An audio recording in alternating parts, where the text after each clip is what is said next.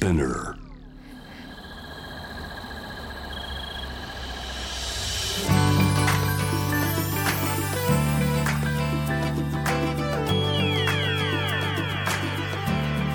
エネオス4 Hour Earth One by One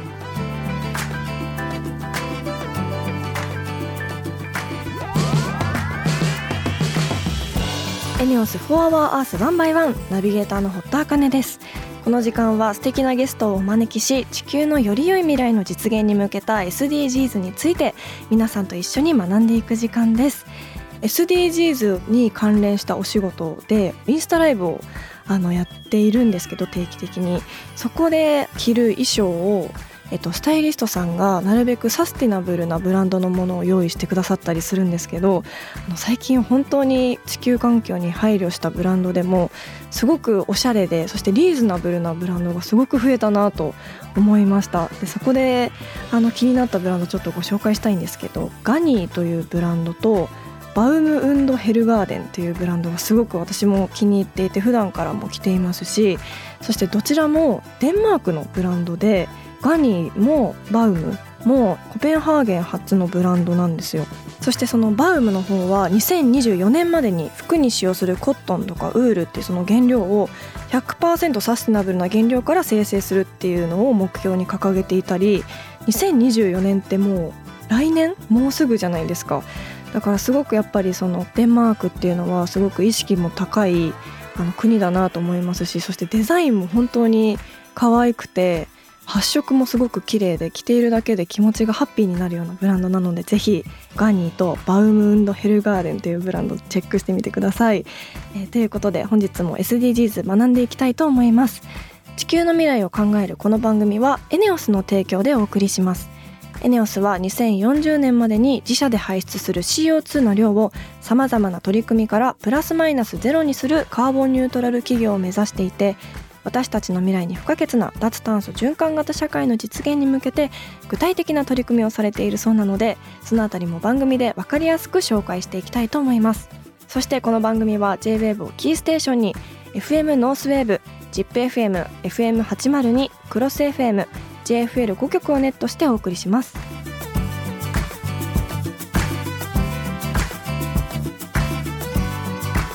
エネオス4 Hour Earth. One by One. This program is brought to you by エネオス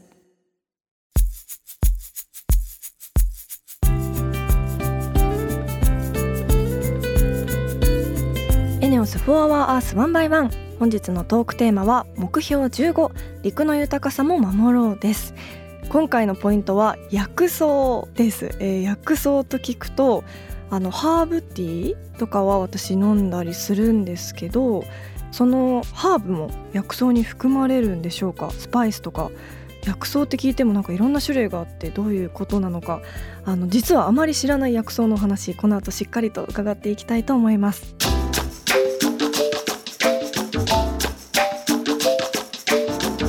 エネオス4 Hour Earth One by One.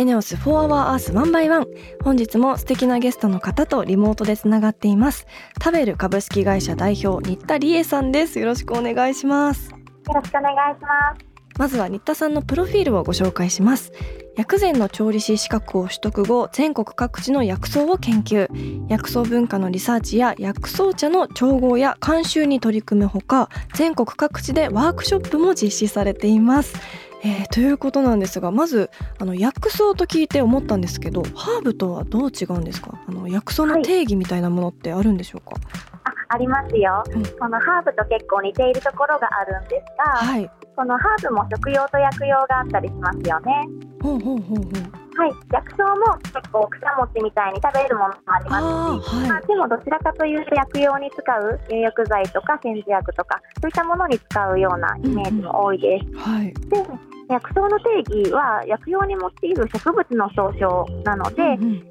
いわゆるハーブって草花あのいわゆるミントとかレモングラスとか草を使うことが多いと思うんですけれども、もう一つ薬草は樹木も使ったりイチョウとかクスノキとかそういったものとかあとは根っことか種とか実を使ったりもします。あ樹木とかそういう木も薬草に入るんですね。そうなんです、うん意外とたくさん身近なものが使えたりします。うん、薬草文化のリサーチをされているそうなんですが、日本にはどういった薬草文化があるんですか？結構馴染みのあるところでは、うん皆さんもお正月とかにおとととか飲まれたりしますよね。うんうんうん、それは、えーみりんとか日本酒に大晦日の夜からいわゆるシナモンとか、えーフェンネルとかうんみかんの皮とか昔ながらの生薬スパイスを使い込んで、で1年の無病息災を願うみたいなものがあったりしますけど、うんうんうん、とか七草がゆとかそういう風習になっているものはい。もたくさんありますし、うんうん。えー例えば沖縄県では月桃っていうすごく香りのいいハーブがあるんですけれど、うんうんうんそれが昔の人もちょっとえ抗菌作用があるというのを知っていたのか食べ物を誰かにプレゼントするときにこの月桃の葉っぱを少し乗せてプレゼントしたというようなことを行っていたりします。へーすごい。月桃私もなんか好きで、あのへ入浴剤とか沖縄で買ったりしています。なんか気持ちいいんですよね。月桃のあのお風呂とかに入るとなんかそういうところから無意識的に取り入れたくなるような魅力があるのかなと思ったんですけど、そのそうですね香りもいいですし、うんはい。日本由来の薬草にはどういったものがあるんですか？そうですねよもぎや生姜といった結構身近な植物たちもたくさんありますし、うん。まあ結構イチョウの葉っぱが実は記憶力が良くなるっていうのを本当に私も高校生の時言ってたらめっちゃ飲んだのになって思うんですけどあれイチョウの葉っぱがえ何にいいんですか？記憶力が良くな記るハーブです？何それ。いいでしょうはい。そんなのあるんですか？テスト前に飲みたかったそうですはいね、学生時代に知ってたらテスト前にね飲みたかったですよね。そういった身近なものだけれども、うん使い方を知らないものもたくさんあるのでそういったものを楽しんでいけたらなと思ってます、うんなるほど。あの新田さんと薬草のそもそもの出会いって何だったんですか？もともと私薬膳の勉強をしてまして、うんうんでハスの葉のお茶も飲んでいたりしたんですけど、はでもその時ハスの葉茶って中国産のものしか買えなくて、で日本でもハスの葉っぱこれだけ生えてるんだから作れるんじゃないかというふうに思って、ハスの農家さんに会いに行くところからですねへえ。それが薬膳の調理師資格の取得にもつながるんですかね。そうですね、うんその薬膳調理師からこう薬草文化へのリサーチ、えっとこはうすごく幅が興味の幅が広がったっていうのは何かきっかけがあったんですか？そうですね、うん。薬膳料理って夏目とか珍しい食材たくさん使うんですけれども、うんうんはい。そういったものが日本でもたくさんないかなと思って探し始めたところで九州からいろんなエリアに旅行がてらに探しに行っていくとはい。すごい面白いものが実はたくさんあったっていうことに気がつきまして、へー。そしてあの代表を務める食べるという会社にはどういった思いが込められているんでしょうか？そうですね。日本にも足元にはこんな面白い素敵な植物たちがたくさんあるっていうのをうん。もっとみんなで楽しんでいきたい。もっとなんかおじいちゃんおばあちゃんの世代って当たり前のように暮らしの中に取り入れていたことなので、はい。でもこのおじいちゃんおばあちゃんの頭の中とか暮らしの中にあるものがうん本当にあと数年でちゃんと教えてもらわないと聞いてしまいそうなものもたくさんあるんですよ。はい。なのでおじいちゃんおばあちゃんたちが元気に一緒に畑とか山とかに入れるうちに、うん私たち世代も楽しみたいですし次の世代にもちゃんと残していけるようなうん。えそんな取り組みがしていきたいなと思っています。はい。そして気になるのがあの、はいおすすめの薬草の味わい方なんですけど、こう私たちにも取り入れやすい何か薬草のあの飲み方だったり使い方っていうのを教えていただけますか？やっぱりお茶っていうのが一番手軽で面白いかなと思うので、お茶。例えば、はい、2、3種類ぐらい置いておいて、まあ、5分もあればね、入れたり飲んだりうんすることができるので、はいすごく手軽っていうのもありますし、うんうん。2、3種類あると、今日は何が飲みたいかなとか、何が合うかなとか、そういったご自愛の時間を取っていただくのにすごくいいかなと思います。確かにあの自分の体調の変化にもこう敏感になりますしそれでこう少しずつ細く長く続けていくとそういう薬草の効果もなんか感じそうですよね。そうなんです。結構この飲みたいっていうのも大事で、うん自分の体って本当になんか疲れたら酸っぱいものが飲みたくなるみたいな感じで、うんうんなんか甘いものみたいな無性に食べたくなるもの以外の味うん、そうで、えー欲しいものは結構体が本当に求めているものだったりするので、はい、結構ワークショップとかやってても、自分に体調の合うものを無意識に選ばれてる方多いなと思います。そうなんですね。はい。なんかじゃあこれを選びたいから今自分の体こう疲れてるのかなとか、なんかそういう発見にもつながりそうですよね。そうなんです。えー、最後に今後の目標について教えていただいてもいいでしょうか？はい今、日本の薬草リサーチがもうあと3件で全都道府県つながるみたいなところまで来ているので。あと3件なのでそのエリアを回ったりしながら、うん、この日本中のこの薬草の文化や産業のハブみたいなところになっていけたらいいなと思ってます。うん、はい本当に薬草とかそういうナチュラルなものを体に取り入れることで自分のあの体調の変化の発見にもなりますし自分を大切にする時間が持てそうだなとも思いました。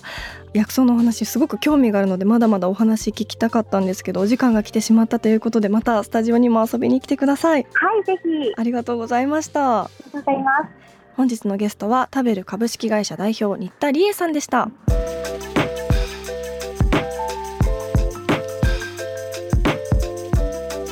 エネオス4 Hour Earth One by One.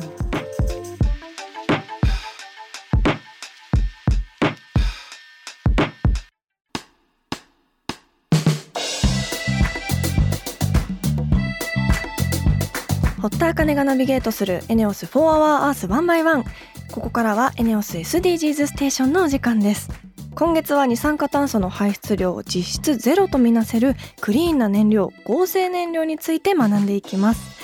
そして3週にわたってお送りしてきた私堀田茜によるエネオス中央技術研究所の取材も今回がラストです。エネオス中央技術研究所燃料化学品研究所の金子拓也さんに今回は合成燃料のこれからについて伺いました。どうぞ。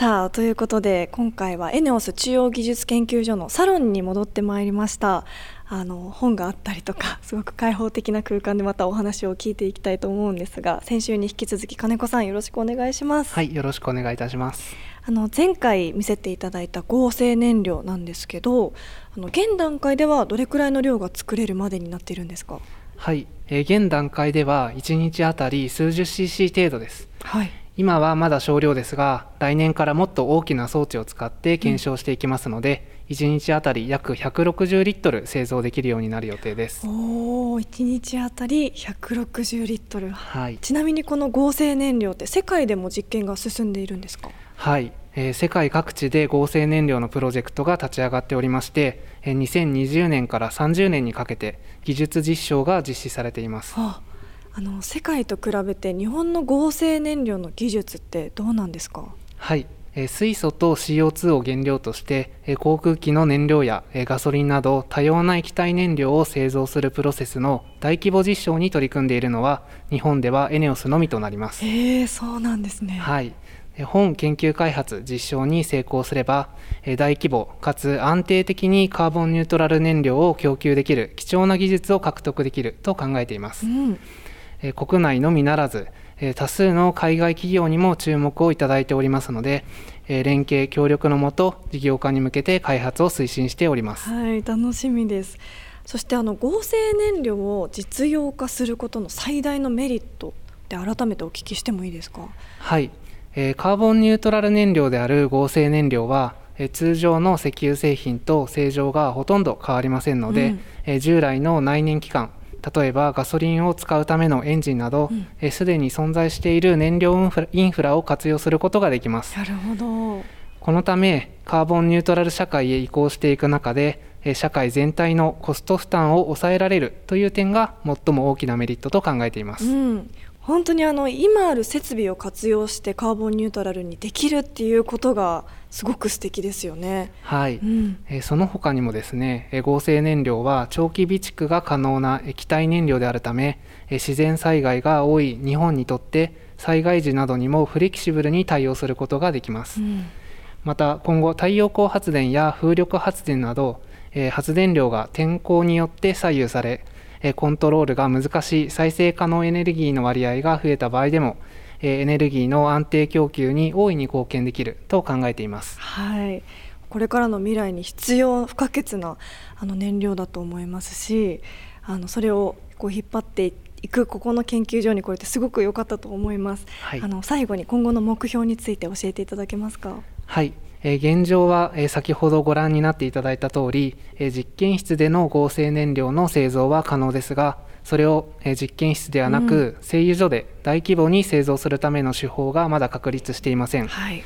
そこでまずは1年後にこの研究所内に小型のプラントを4年後には製油所内に大規模のパイロットプラントでの実証運転を開始します、うん、その後はできるだけ早期に事業化できるよう技術開発を進めていきます。はい本当に着々と進んでいるっていうことなんですね。カーボンニュートラル企業の実現がもうすぐと思うとすごくワクワクします。はい。社会からの注目度も重要度も非常に高いプロジェクトですので、うん、合成燃料の早期社会実装に向けて社内外のさまざまなステークホルダーと密にコミュニケーションを取りながらワンチームで成功していきたいと考えています。はい本当にあの未来のエネルギーということが改めて分かりましたしこれてよかったです。本日は金子さんありがとうございました。ありがとうございました。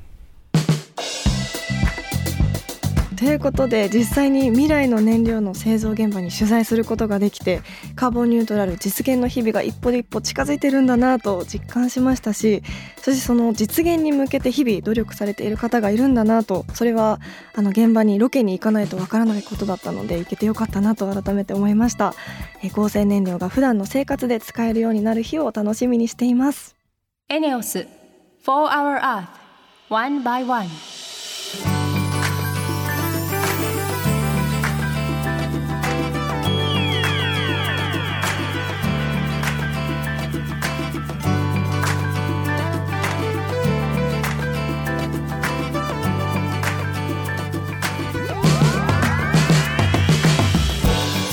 ENEOS for our earth one by one そろそろエンディングのお時間です。ここで私からのお仕事の活動報告です。雑誌 CLASSY で私の連載が始まりました。えー、私が30代になってなんだか気になるなと感じるタイムリーな疑問を私がお会いしたいと思ったゲストの方をお迎えして直接お話を伺っていく企画です、えー、その名も「堀田茜のほったらかしにしたらあかん」という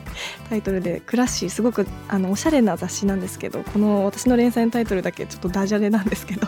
あのすごく読みやすくなっていると思いますし、えっと、現在発売中のクラッシー3月号は、えっと、第1回目のゲストが植物療法士の森田敦子さんと直接会ってお話をさせていただきました。こちらも今日お話を聞いたタベルの薬草の話とか気になった方ぜひこちらのあの森田さんのお話もすごく面白くてこうナチュラルなものでこう自分を愛していこうというのをテーマに連載やっているのでぜひクラッシー3月号もチェックしていただけたら嬉しいです。リスナーの皆さんも普段やっている SDGs なことや気になること質問などあればぜひ番組まで教えてください。メールはホームページにあるメッセージトゥースタジオからツイッターは番組名を検索して4 Hour Earth の頭文字ハッシュタグ FOE813 をつけてどんどんつぶやいてください。今回のロケの感想や、えー、こんなところに行ってほしいというメッセージもあればぜひそちらも大歓迎です。えー、もちろんエネオス SDGs ステーションでは引き続き地球温暖化に関する疑問や質問。さらに皆さんが家庭や学校会社地域で取り組んでいる地球温暖化対策についてのメッセージも募集中です。メールでのメッセージを採用された方には地球にも優しいバナナペーパーを使用した番組オリジナルステッカーをプレゼントいたします。なおステッカーをご希望の方はメールに住所とお名前の記載をお忘れなく。それではまた来週この時間にお会いしましょうここまでのお相手は堀田茜でした